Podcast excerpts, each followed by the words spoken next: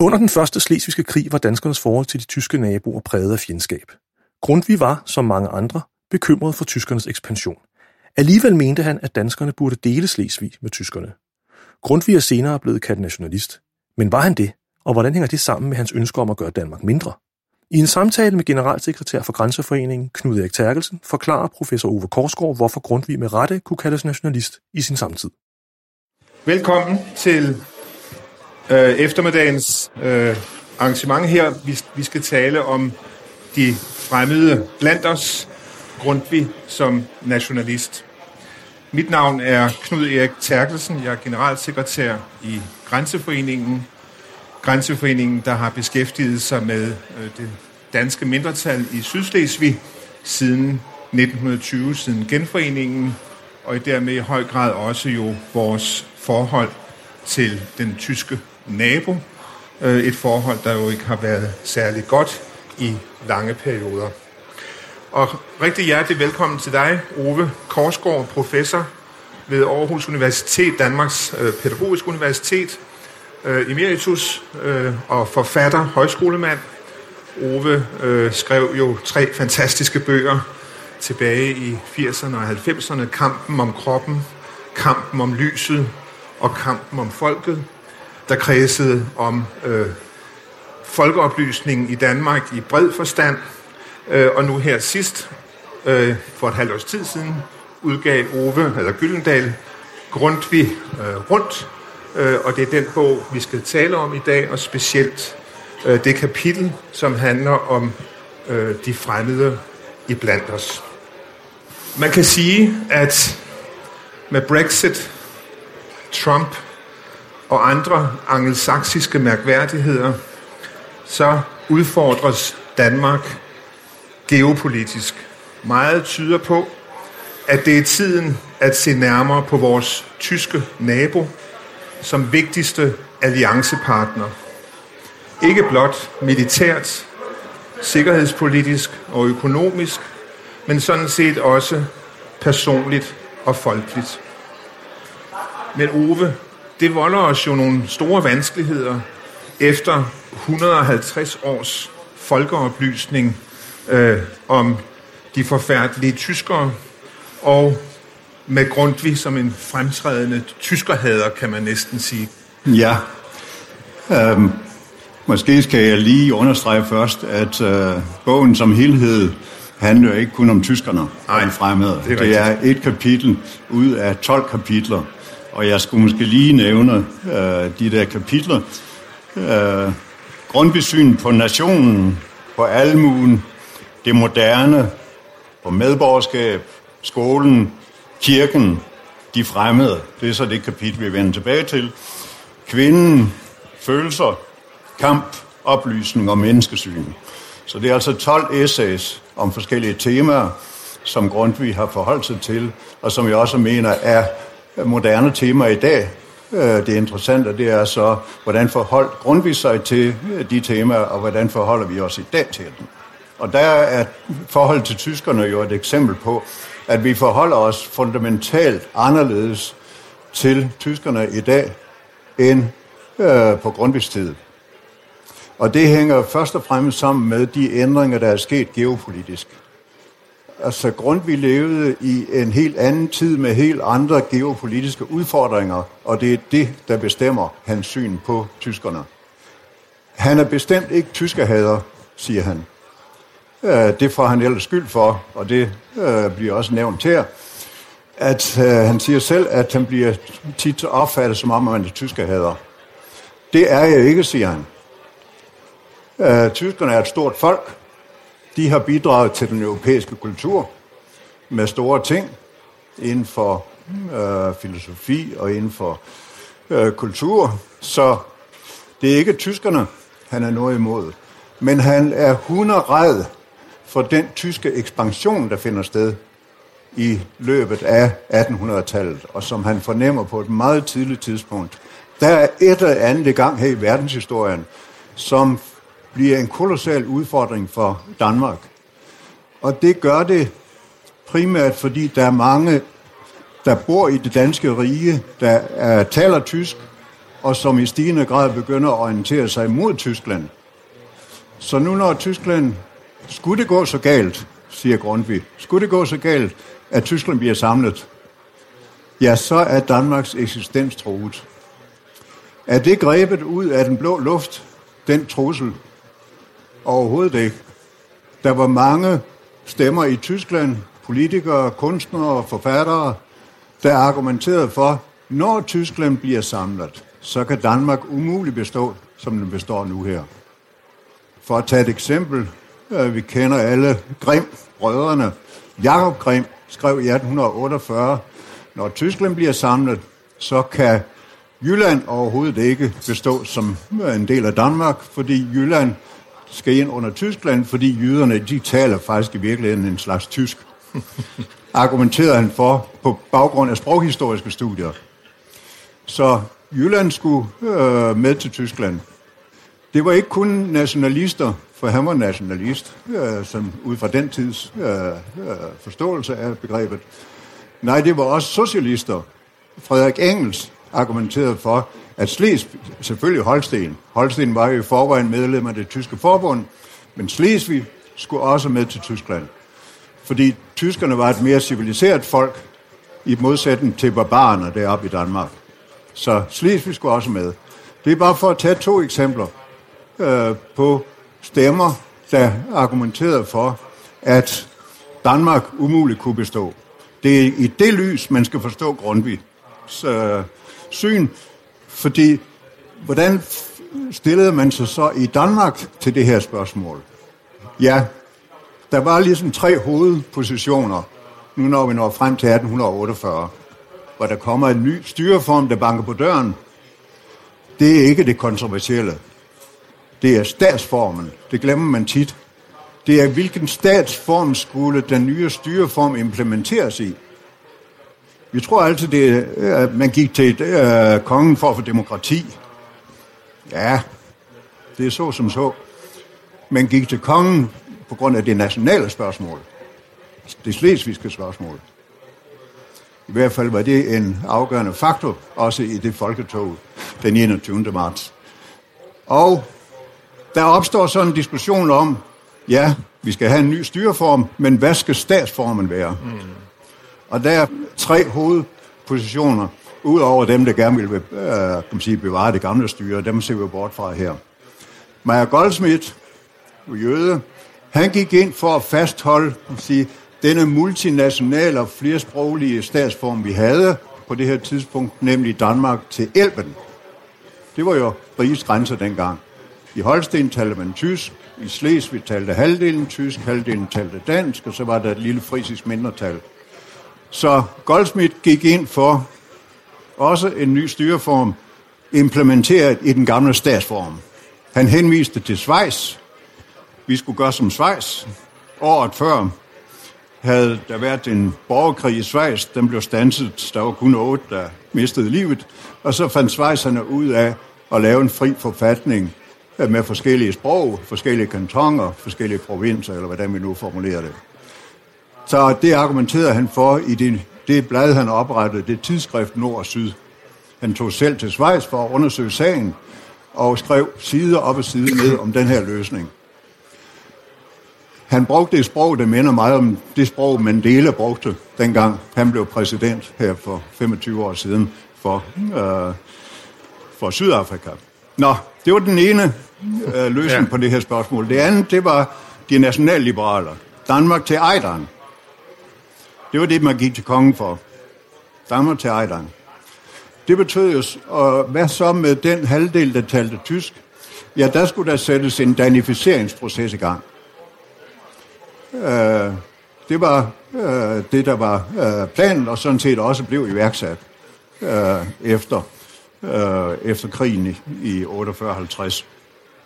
Det er, øh, uh, Morla Lehmann er jo eksponent øh, for den, og det er de nationalliberales øh, løsning på det her spørgsmål, Danmark til Ejderen. Hvad gik Grundtvig ind for? Han gik ind for det, der blev løsningen i 1920. Det var hans løsning i 1848. Han gik ind for, som han skriver og holder tale om i den slesvigske hjælpeforening i, i marts måned 1848, han gik ind for en sindelagsgrænse, en deling af Slesvig. Vi ved ikke præcis, øh, siger han, vi ved ikke præcis, hvor grænsen skal gå, men øh, en deling sådan cirka midt i Slesvig. Det øh, fandt han var den bedste løsning. Så han går ind, kan man sige, for at gøre Danmark mindre. Flytte grænsen. Gør Danmark mindre, for at gøre Danmark stærkere. Fordi han var som sagt så bange for, hvad der ville ske, når den tyske ekspansion den fortsatte, og man også kom til spørgsmålet, hvad skulle der ske med Danmark i den her øh, ekspansionsproces. Hvis der var mange folk i Danmark, der orienterede sig mod Tyskland og trak mod Tyskland, så vil øh, det gøre Danmark øh, svagere, end hvis det var sådan, vi fik en grænse midt i Slesvig, og så en, en sindelagsgrænse. Så det var hans øh, løsning. Den øh, kom der jo så ikke noget ud af, der i 1848, og heller ikke i 1864. Den var jo på bordet flere gange, en, en grænse et eller andet sted øh, gennem Slesvig. Men øh, det lykkedes jo ikke, og der var for stor modstand i Danmark øh, mod den. Men det var jo som sagt den grænse, der så blev trukket efter folkeafstemningen i 1920. Men det vil jo sige, Ove, at, at, at, at Grundtvig er meget forudseende og næsten 75 år før folkeafstemningen i, i Sønderjylland øh, forudser det som løsningen på vores øh, grænseproblematik med tyskerne. Ja. Og hvor nogle tyskere gerne så en grænse ved Skagen, og andre danskere så gerne en grænse ved, ved, ved, ved Hamburg faktisk, ja. så bliver det altså Grundtvig og folkeafstemningsideen, der løser problemet. Hvordan kan det så være, at vi i de sidste 20 år har kaldt Grundtvig for nationalist? For det er da en meget fornuftig måde at løse problemet på. Jo, der har jeg lyst til at sige, det her begreb nationalisme, nationalist, det er et vanskeligt begreb at bruge, fordi i dag associerer vi noget helt andet med nationalisme, end man gjorde dengang. Fordi dengang, der var national, det var jo at gå imod den gamle standstruktur, vi havde i samfundet. Man skal huske på, frem til 1848, der levede vi jo et standsamfund. Aristokratiet første stand, gejstligheden anden stand, borgerskabet tredje stand og bønderne fjerde stand. Mm. Der var forskellige rettigheder og forskellige pligter for de her stænder. Så der var ikke lighed for loven, som vi kender det. Så det at være national, det var man sige, at gå til angreb man sige, på den gamle standstruktur. Mm. Og det er her begrebet folkelighed kommer ind, fordi man glemmer, i dag bruger man jo bare folkelighed, uden at tænke på, at der er en lighedstanke. Mm. Og den lighedstanke, den går imod den ulighedstanke, som det gamle system var baseret på. Så det at samle kan man sige, de forskellige stænder i et folk, en nation, det er det, der ligger i nationalisme. Og så sker der nogle transformationsprocesser af begrebet nationalisme op igennem historien. Og så i slutningen af, af, af 1800-tallet, det bliver det en mere konservativ ideologi, fordi det går imod den internationale sige, socialisme, arbejdsbevægelsen, der øh, orienterer sig internationalt. Og så får vi mellemkrigstiden, hvor det er nazisterne, der sige, overtager øh, øh, nationsbegrebet og perverterer det fuldstændig. Så i dag der tænker man umiddelbart på nazister, når man taler om nazisme. Men det er, det er helt forkert i forhold til den historiske kontekst, som begrebet opstod i. Så, så du antyder faktisk, at vi alle sammen er nationalister? Ja, men også I, i den, i den forstand. definitionen på nationalisme, øh, berømt øh, nationalismeforsker Ernst Gellner siger, at nationalisme det er at søge at få en sammenhæng mellem stat og nation. Stat og nation. Og, øh, og hvem, hvem går ikke ind for i dag, at det var en mere rigtig grænse, der blev trukket i 1920? Fordi der blev stat og nation trukket tættere sammen. Så hvis man har det synspunkt, så er man sådan set nationalist. Mange siger, uh, er jeg nationalist? Jeg antyder ikke noget, øh, noget, øh, noget nazistisk overhovedet i den øh, forståelse af det. Men det er, altså hvis man ser sådan øh, videnskabeligt på det. Ja. Men hvis vi så trækker linjen helt frem til i dag, hvor ideen om lighedstegn mellem nation, altså folk, sprog, kultur og stat, er udfordret af migration, af fremmede, der kommer til Danmark. Øh, skal vi stille det samme krav i den sammenhæng? Hvad vil Grundtvig, det ved jeg godt, det er lidt hypotetisk meget, men hvis vi nu skulle forstå Grundtvigs, øh, tage konsekvensen, hvordan ville han så se på det i dag, hvor vi jo ikke kan lave det lighedstegn?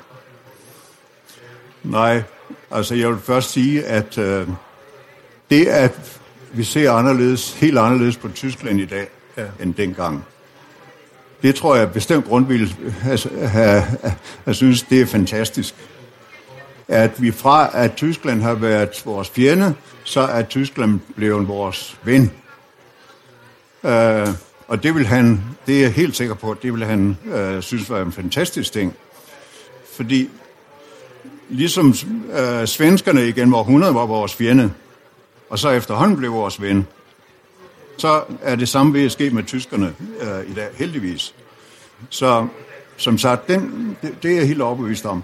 Når det gælder øh, udfordringerne, ja, der er mange udfordringer. Der er både altså det nationale, er udfordret både af den europæiske integrationsproces og den globale migrationsproces, for nu at, at, at bruge øh, de begreber.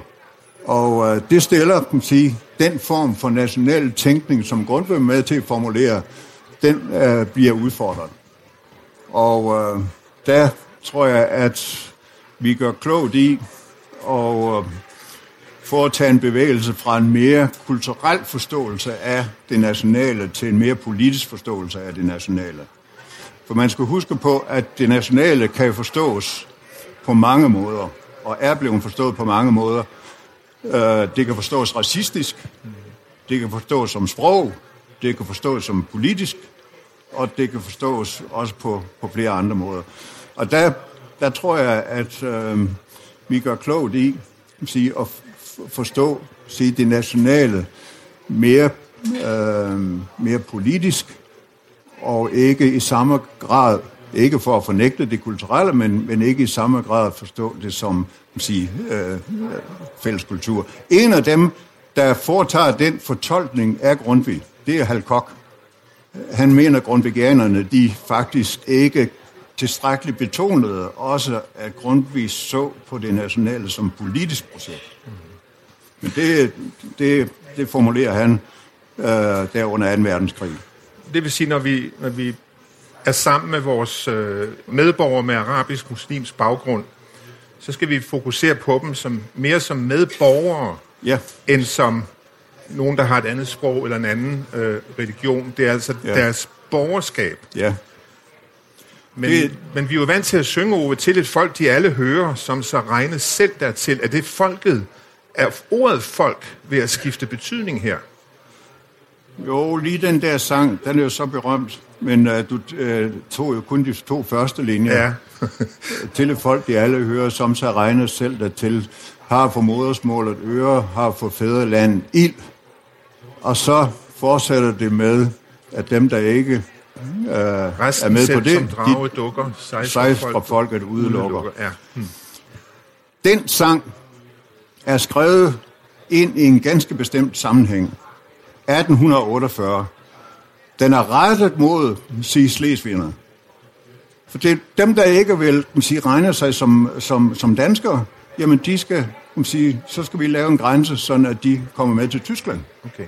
Det har man helt glemt, at øh, den sang, den øh, går ind i den diskussion, der var om grænsedragningen i øh, 1848 og statsformen i 1848. Okay. okay.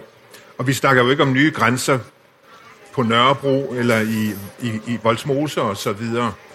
Øh, så det er den sammenhæng, sangen skal forstås ind ja. i. Ja. Men man kan altså også sige til et folk, de alle hører, som er demokratiske. Ja, altså det, en ting, som man også har underbetonet, mener hos Grundtvig, det gør jeg ud, meget ud af i en anden kapitel, det er, at han ville jo have en skole, der ikke var baseret på religion. Og det var fuldstændig uhørt dengang. Ja. Fordi gennem århundrede fra reformationen, øh, og sådan set også videre frem, men frem til det her tidspunkt, skolen var jo øh, et barn af kirken, og man måtte simpelthen ikke løsrive det barn fra moderen. De to ting hang sammen, og staten også i videre forstand var baseret på øh, den lutherske øh, evangeliske religion. Mm. Men Grundtvig siger, at skolen den skal være både for kristne, jøder og hedninger. Fordi vi skal alle sammen, uanset religion, skal vi alle være borgere i den her stat. Derfor skal skolen ikke være kristen. Øh, skolen skal være en borgerskole. Mm. Mm. Øh, fordi uanset religion, uanset etnicitet, uanset øh, så meget andet, så vi, skal vi være fælles om at være borgere i den her stat. Mm. Og han gik så langt, og det er der næsten ingen, der har skrevet om, han gik så langt som til, at vi skal have en anden form for konfirmation. Ikke en kristen konfirmation, vi skal have en borgerlig konfirmation. Og det er ikke bare én gang, han skriver om det. Det skriver han om flere gange. Øh, også da han kom i Folketinget, argumenterer han for en borgerlig konfirmation.